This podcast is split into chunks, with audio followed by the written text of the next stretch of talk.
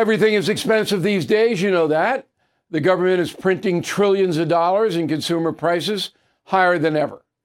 If the government continues its printing and spending, the dollar could continue its free fall and lose its coveted role as the world reserve currency. Let's hope that doesn't happen. But there are a few things you can do right now.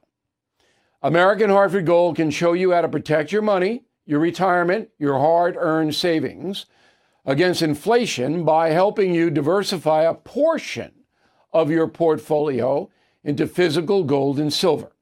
Start with a short phone call, and they can have physical gold and silver delivered right to your door or put inside your 401k or IRA. So please call or text them right now. Tell them Bill O'Reilly sent you. Call 877 444 GOLD, 877 444 GOLD, or text GOLD to 65532. Again, that's 877 444 GOLD, or text GOLD to 65532. Bill O'Reilly here, and I'm warming up. Stand by for the O'Reilly Update Morning Edition.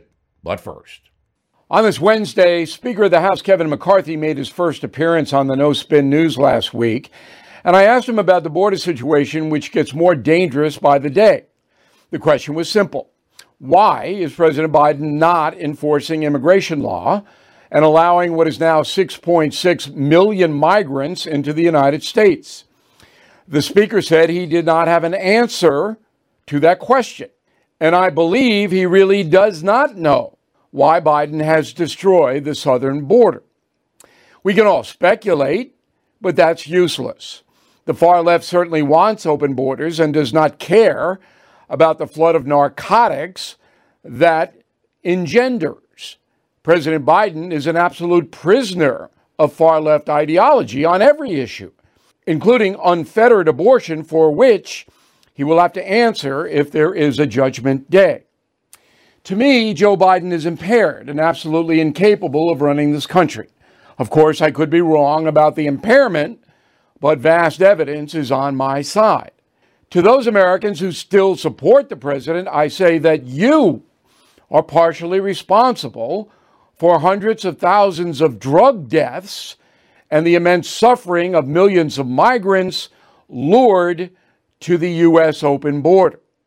That might be a harsh judgment, but it's true. If Biden did not have a modicum of support, he could not destroy the border. Back after this. Okay, round two. Name something that's not boring. A laundry? Ooh, a book club Computer solitaire, huh? Ah, oh, sorry, we were looking for Chumba Casino. That's right. ChumbaCasino.com has over 100 casino style games. Join today and play for free for your chance to redeem some serious prizes.